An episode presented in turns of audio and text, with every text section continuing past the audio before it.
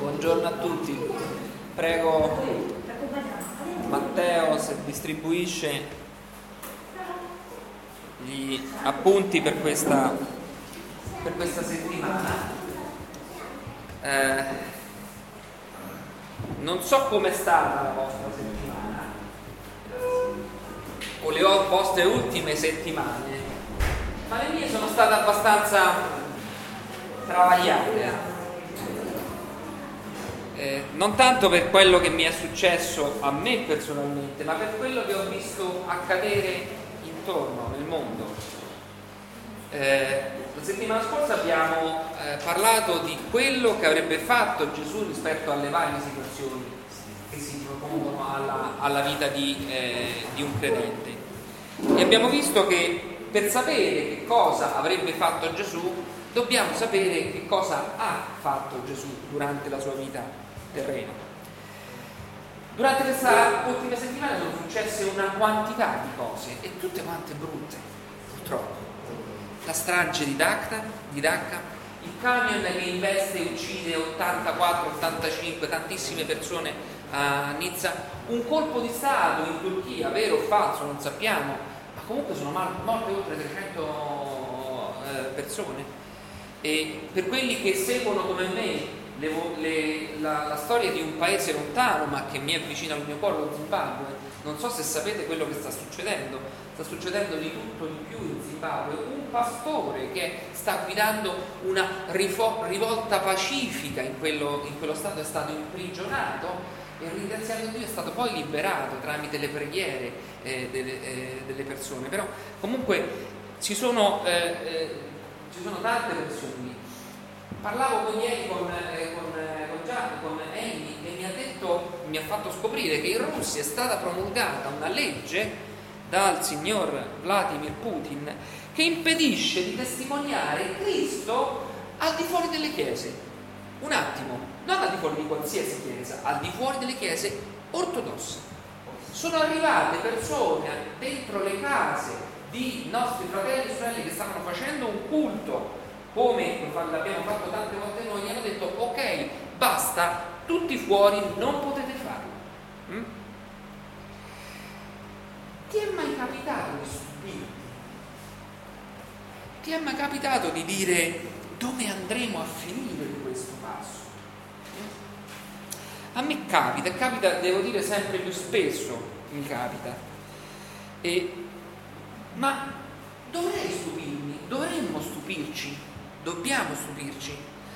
L'ennesima strage con, che ha sotto, come sottofondo il suono Allah Akbar, il Dio Allah è il più grande, dovrebbe stupirmi, dovrei essere stupito di tutto questo. Ora, se mi affidassi all'idea, come tanti dicono, che il mondo è in un progresso continuo, che le cose vanno sempre verso il meglio, per cui siamo cominciati come l'uomo delle caverne, adesso cammineremo su Marte, per cui è chiaro che c'è una, una riga di progresso, per cui le cose andranno sempre migliorando. Se credessi questa bugia, dovrei dire sì che sono stupito. Però, però, sarebbe stupito sarebbe stupito. Cosa direbbe Gesù in queste situazioni? Cosa direbbe della vita che, che viviamo in questi periodi? Anche questa volta, piuttosto che chiedermi la domanda cosa direbbe Gesù, dobbiamo vedere per capire cosa direbbe, cosa ha già detto Gesù. Allora, c'è un episodio nel capitolo eh, 21 eh, di Luca dove eh, Gesù va al Tempio assieme ai suoi discepoli, eh, ha appena lodato, appena lodato la donna, eh, la, la, vedova che aveva messo i due spiccioli dentro, la, eh, dentro la, la, cassetta e dice Gesù guardate, quella ha messo più di tutti quanti perché ha messo tutto quanto quello che aveva eh, per vivere. E a un certo momento i discepoli cominciano a, a, a guardarsi intorno e dire che bel tempio però, guarda che belli ornamenti, non c'entrava niente con quello che aveva detto Gesù. Eh? Lui gli aveva dato l'esempio, questi hanno cominciato a girare intorno dicendo, mamma mia, che bel, in che bel posto stiamo, guarda che, che bei doni, guarda che belli ornamenti. E Gesù, eh, eh, dai la prima slide, E, e, questo è il versetto di Luca 21, eh, capitolo 5, lo trovate anche nei vostri appunti. Alcuni cominciarono a fare considerazioni sulla bellezza delle pietre e dei doni consacrati che arricchivano le pareti del Tempio. I discepoli stavano facendo né più né meno quello che noi facciamo, che so, se andiamo a San Pietro, cominciamo a dire mamma mia che bella cattedrale, che bella cupola, guarda che bella statua. Oppure se andiamo qua a San Flaviano, che sta proprio qua dietro là, diciamo, ah, guarda, guarda che bel dipinto, che bei capitelli. Eh? Apprezzavano, che cosa stavano facendo? Stavano apprezzando il qui e l'adesso. Sono qui in questo posto, sono qui adesso, guarda che bello, guarda che progresso. Gesù sfrutta questa occasione. Gesù aveva, aveva cominciato parlando di tutt'altra cosa, però non è che dice un attimo ragazzi, io stavo parlando di un'altra cosa, concentriamoci su quello che, che stavo dicendo. No, no, prende e sfrutta quell'occasione del loro che adoravano qui e adesso per dire una cosa completamente differente. Mi dai la seconda slide? Luca 21,6 Ma Gesù disse: Verrà il tempo in cui tutte queste cose che voi ammirate saranno distrutte, non sarà lasciata pietra su pietra, sarà, eh, tutto sarà demolito. Ora, qui i discepoli cominciano a preoccuparsi. Perché? Perché conoscevano Gesù, erano quasi tre anni che lo seguivano, erano quasi tre anni, perché in pratica dopo questo, se voi leggete il, Vangelo di Luca, vedrete che ai capitoli successivi c'è l'ultima cena e poi la, eh, la passione, quindi la crocifissione. Noi siamo proprio all'ultimo, erano tre anni che lo seguivano e sapevano che quando Gesù diceva una cosa, oh, da stare attenti perché quello che diceva era tutto quanto vero. Per cui era affidabile. E, nella slide. Luca 21, 7. Eh, allora gli domandarono, Maestro, quando accadranno queste cose? Quali saranno gli avvenimenti che stanno per accadere? Qui cominciano a essere un pochino intimoriti, oh, oh, eh, ma Gesù, ma quando è? Adesso riusciamo a capire quando succede questo? Hai mai pensato che questo potrebbe essere davvero l'ultimo giorno? Questo potrebbe essere l'ultimo giorno e Gesù tornare che ne so, 11 e un quarto, eh, 11 e mezza, che alle 11 e tre quarti arriva Gesù. Hai mai pensato che potrebbe succedere questo? Cosa cambierebbe nella tua vita se tu sapessi che tra un quarto d'ora arriva Gesù? O che domani arriva Gesù? Quali decisioni che non hai ancora preso dovresti prendere prima che torna Gesù? Sapendo che domani è l'ultimo perché domani alle 10 e mezza arriva Gesù. Mi dai la slide? Gesù ha risposto, Gesù rispose e ci ha detto che non arriverà domani, non arriva domani, perché? Perché prima dovranno accadere delle cose che stanno accadendo adesso. Eh, Luca dal, eh, versetto, 21 dal versetto 8 al versetto 12. Gesù rispose, fate attenzione, non lasciatevi ingannare, perché molti verranno usando il mio nome dicendo, sono qui, oppure il tempo è quasi giunto. Voi però non seguiteli.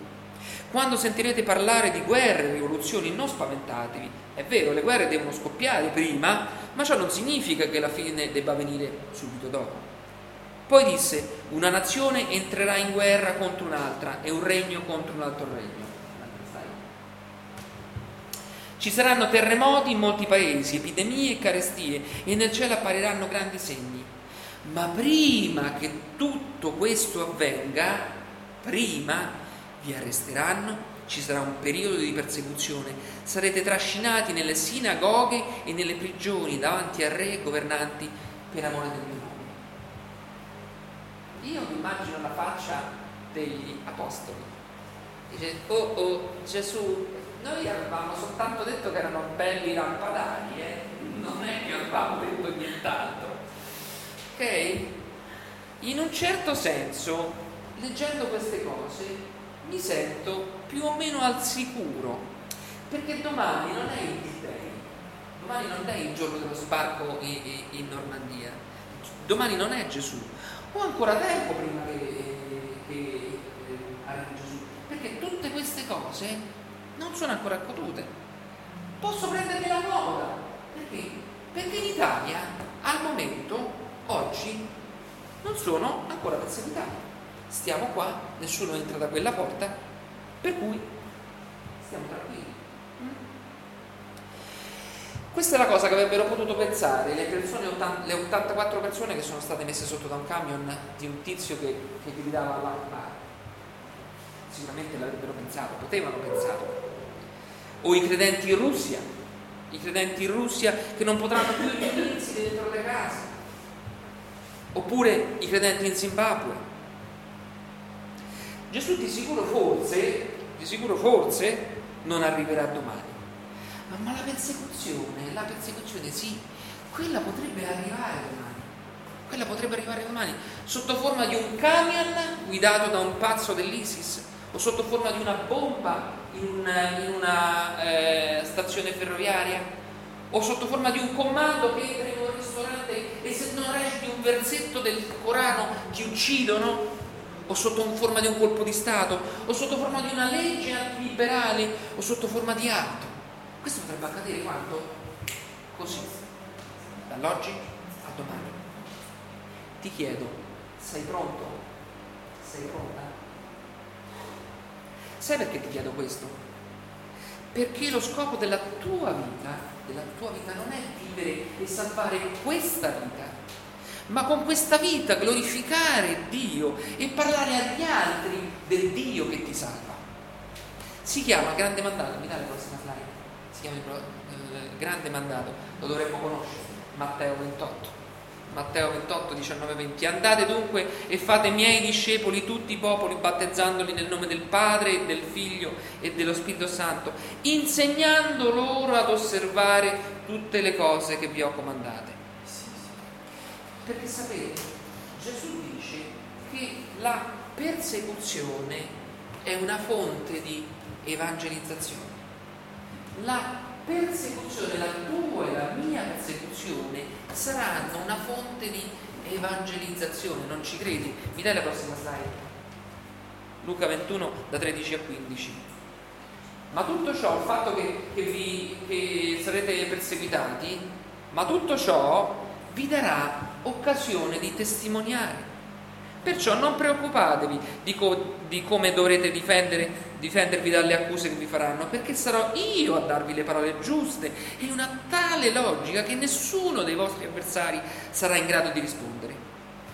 Attenzione perché in questo versetto Gesù promette tre cose. Promette tre cose. Che sono tutte quante belle. Durante la persecuzione, durante il momento in cui io verrò perseguitato, che cosa mi accadranno? Che mi lasceranno testimoniare Gesù dice, quando sarai perseguitato, ti lasceranno testimoniare di me. Perché? Perché io lo vorrò. Io ti darò le parole giuste per testimoniare. Io ti darò. Non dovrai cercare le tue parole, non, non dovrai pensare che se non hai fatto uno studio biblico, una, una, una carriera da pastore, oh mamma mia, adesso che gli dico? Non ti preoccupare, ci penso io, ti darò. E terza cosa, la, le parole con cui eh, ti faranno testimoniare avranno una logica che non sarà una logica umana, ma sarà la logica di colui che ha creato il mondo. Non sarà la tua logica, dice Gesù, sarà la mia logica con cui parlerai. E chi potrebbe ribattere alla logica di colui che governa gli atomi e le galassie? A chi potrebbe ribattere? Non ti servirà di essere un pastore laureato in teologia per affrontare il giudizio, ma ti servirà una cosa ben più semplice ma più difficile, perché ti costa di più. Essere, avere un rapporto vivo con Gesù. Ti voglio domandare, com'è il tuo rapporto con Gesù? Com'è il tuo rapporto con Gesù? È vivo? Ora, quando tu, hai, quando tu hai un rapporto vivo con una persona, che cosa significa? Che la vedi spesso? Che la senti spesso? che gli ci parli spesso, questo significa avere un rapporto vivo con un'altra persona. E soprattutto che la pensi spesso, così come Giuseppe diceva che ci pensava spesso, perché ha un rapporto vivo con questa chiesa con i membri di questa chiesa, perché, perché il suo pensiero, anche se era là in Romania, era qua. Dov'è il tuo pensiero? Quante volte vedi Gesù nel senso che, nel senso che senti la sua presenza? agisci consapevolmente, consapevole che Lui è lì al tuo fianco che ti vede, ti guarda, ti guida. Quante volte parli? Quante volte pensi a Lui? In una parola, quante volte sperimenti nella tua vita quello che ha sperimentato Davide? Quante volte sperimenti quello che dice Davide nel Salmo 139 da 5 a 7? Tu mi circondi, mi stai di fronte alle spalle, poni la tua mano su di me. La conoscenza che hai di me è meravigliosa, troppo alta perché io possa arrivarci. E dove potrei andarmene lontano dal mio Signore? Dove fuggirò la tua presenza? Questo significa essere alla presenza di Dio. Questa è essere alla presenza di Gesù. La persecuzione, grande o piccola che sia, sarà uno strumento per salvare altri per Cristo. Tu diventerai perseguitato, uno strumento per salvare altri che diranno perseguitati forse, ma salveranno la propria vita. Fu la persecuzione a far nascere il cristianesimo. Fu la persecuzione che spinse i credenti fuori da Gerusalemme. I credenti stavano a Gerusalemme, stavano bene, c'erano i templi, potevano andare a, ad adorare, ma furono spinti, cacciati fuori dalla persecuzione. In Grecia, in Italia, in Turchia, Roma e poi fino all'estremità della terra. Questo l'ha fatto la persecuzione, è stato un metodo di evangelizzazione per testimoniare Cristo. Se sarai nella presenza di Cristo, allora non dovrai avere alcun timore, non dovrai avere alcun timore. Gesù infatti afferma questo. Slide. Luca, do, eh, Luca 21, 16, 19 e poi 24. In quel periodo persino i vostri genitori, fratelli, parenti e gli amici vi tradiranno ed alcuni di voi saranno uccisi. Tutti vi odieranno perché siete miei. Eppure, neppu- eppure neppure un capello del vostro capo andrà perduto. Con la vostra perseveranza vi salverete. Alcuni saranno uccisi dalle armi nemiche, altri saranno deportati in tutte le nazioni del mondo. Fermo un attimo Gesù. Tu mi dici, tu mi dici che io sarò, alcuni saranno uccisi e sarò deportato, ma neppure un capello mi dici che andrà perduto. Come si mettono insieme queste due cose? Se sono ucciso, altro che un capello, non rimarrà più niente di me. Ok? Attenzione, Gesù lo dice. Alcuni saranno uccisi, alcuni saranno deportati, ma neppure un capello, neppure un capello si perderà. Dio afferma questo in Isaia. Isaia 43, 5, 7. Non temere, perché io sono con te io ricondurrò la tua discendenza da oriente e ti raccoglierò da occidente. Dirò al settentone, da al mezzogiorno non trattenere. Fa venire, fa venire i miei figli da lontano e le mie figlie dall'estremità della terra. Tutti quelli, cioè, che portano il mio nome, che io ho creati per la mia gloria, che ho formati e che ho fatti. Che ho fatti. Gesù dice, se tu sei mio, se tu sei mia, tu sei salvo, tu sei salva. E non è per questa vita, non, tu non sarai perso, i tuoi capelli non si perderanno perché tu sei salvo, tu sei salva. Non sto parlando di questa vita. E di tutti gli altri? Che ne facciamo di tutti gli altri? Che ne sarà di chi non ha un rapporto personale con Gesù? Mi dai slide. Luca 21, 26. Gli uomini sverranno dalla paura e dall'ansietà di fronte al destino spaventoso che vedranno avvicinarsi perché perfino la stabilità dei cieli sarà sconvolta. Bel messaggio tranquillizzante, vero che ti do stamattina. Il destino per loro è, dice Gesù, spaventoso, spaventoso. Tutti coloro che sembrano adesso i dominatori del mondo sverranno. Non sta parlando di tutto il mondo, ma di tutti quelli che non sono suoi. Se tu appartieni in Cristo non avrai paura e non sverrai. Gli altri sì, gli altri sì. Sverrà Mugabe, il, il, il, il terrorista, il dittatore in, in, in Zimbabwe, o chi lo avrà sostituito. Sverrà Putin o chi lo avrà sostituito. Sverranno i terroristi dell'ISIS o quanti li avranno sostituiti. Perché sverranno? c'è scritto, non c'è scritto, o meglio c'è scritto, c'è scritto, c'è scritto un pezzetto d'oro. Cosa li farà? Svenire i terremoti? Quelli ci sono, nessuno sviene per un terremoto, sì, può darsi che qualcuno sviene per un terremoto. I segni dal cielo ci sono stati, i segni dal cielo non hanno motivo di, svenire per, eh, per questo. Ci sarà una cosa ancora più spaventosa che vedranno e per loro sarà tremenda. Questo sarà allora che vedranno il figlio dell'uomo arrivare fra le nuvole con grande potenza e grande gloria. Ecco cosa li spaventerà a morte, a morte li spaventerà, perché vedranno colui che hanno deriso, colui che hanno diffamato, colui che hanno creduto pazzo, colui che hanno crocifisso, colui che hanno negato dicendo non è vero che c'è Cristo, non è vero che c'è, è tutta una falsità, non esiste nessun Dio, siamo un frutto del caso, nasciamo e moriamo e basta. A quel punto vedranno che quello che hanno deriso, sbeffeggiato, crocifisso, diffamato, negato, verrà con grande gloria, dice e con grande potenza. Non, non lo so come verrà. Perché se Gesù si ferma e non dice soltanto verrà con gloria e potenza, ma se Gesù dice che già la gloria e la potenza di, di, di Gesù che torna è già abbastanza grande, ma si ferma lì a sottolineare che verrà non con gloria e potenza, ma con grande gloria e grande potenza. Io non lo so che succede, io non lo so che succede. Non lo so che succede. Non so te, non so te, ma io che sono in te. Io ci voglio essere. Eh, io quel giorno non me lo voglio mancare. Io mi metto il vestito pulito, la giacca, la cravatta. Io in quel giorno voglio essere in prima fila per vedere le facce. Io voglio essere in prima fila per vedere la paura. Io voglio essere in prima fila per vedere i pianti, io voglio essere in prima fila per vedere gli strepiti delle persone che hanno negato il mio Cristo.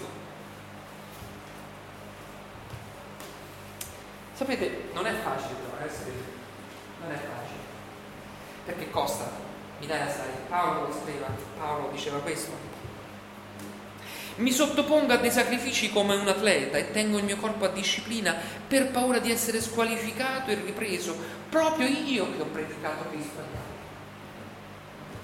Non è semplice. Se lo dice Paolo, se lo dice Paolo, dice, guardate, io che predico Cristo agli altri, eh, devo stare attento, non è semplice, non è facile, non viene naturale essere lì in prima fila, è una cosa che devi conquistare giorno per giorno con il rapporto che hai con Cristo. So che la mia vita cristiana costa, la mia vita cristiana costa, costa testimoniare Cristo, costa la divisione, lo scherno, l'isolamento dei miei familiari, l'isolamento dei miei eh, amici, costa l'isolamento, la tortura e la morte in alcuni posti, costa il mio testimoniare. Mi può costare molto, persino la vita. Ma quale vita mi può costare? Siamo partiti, vi ricordate la, la domanda che ci siamo fatti all'inizio? Cosa direbbe Gesù di ciò che accade nella mia vita? Cosa direbbe? Gesù direbbe coraggio. Questa non è la tua vita. Questa non è la tua vita. Tu sei solo in attesa che io torni perché tu possa avere quella vera. Questa non è la tua vita. Tu non appartieni qua. Il tuo nome è scritto nei cieli, la tua stanza, io l'ho detto che andavo su per preparare la stanza tua, la tua stanza è lassù, ma tu in questo momento sei qua giù, perché? Perché sei un mio testimone perché tu sei la mia fonte di evangelizzazione, tu sei stato creato per la mia gloria. Dai la sai. Luca 21, 26. Così, quando cominceranno ad accadere tutte queste cose, state allerti e alzate la testa, perché il tempo della vostra liberazione è vicino. Gesù non dice, quando succede queste cose, nascondetevi, mettetevi sotto un buco perché, perché io verrò e distruggerò tutto quanto. Con lancia, arrivo con lanciafiamme, bombe a napalm, distruggo, per cui infilatevi in un buco della terra per salvarvi. No, mi dice l'altra cosa. State allerta, alzate la testa, state in piedi, perché? perché la liberazione è vicina, è quello il giorno che aspettate, è quello il giorno che stiamo aspettando. Noi non viviamo liberi, ma siamo schiavi in questa vita. Siamo schiavi, siamo schiavi del peccato, siamo schiavi delle malattie, siamo schiavi di persone che ci, ci obbligano a fare cose che non vogliamo. Ma siamo schiavi di questa vita e tutto ciò accade, deve accadere affinché lui possa tornare e liberare quelli, coloro che hanno creduto in lui. Tutto questo deve accadere.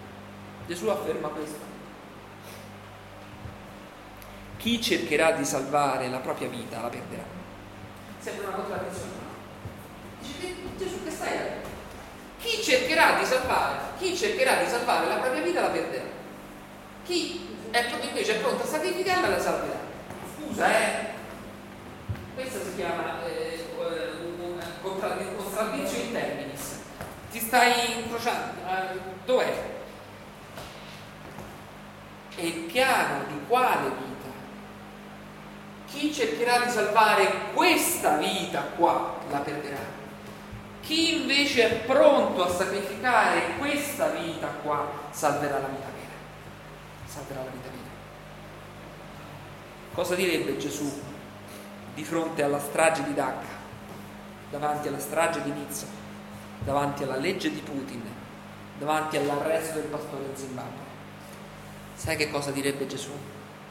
Direbbe stammi vicino, stammi vicino, e sto venendo a liberarti.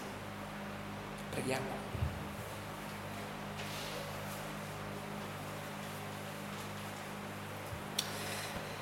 Signore, grazie, grazie Gesù per quello che hai fatto. Grazie perché tu ci dai la forza di vivere in questa vita per testimoniare te. Grazie che ci hai reso tuoi testimoni. Se tu che mi hai ascoltato oggi sei stato colpito, sei stata colpita, ti prego di mettere a disposizione la tua vita e di farne una testimonianza vivente. Prega insieme con me queste parole.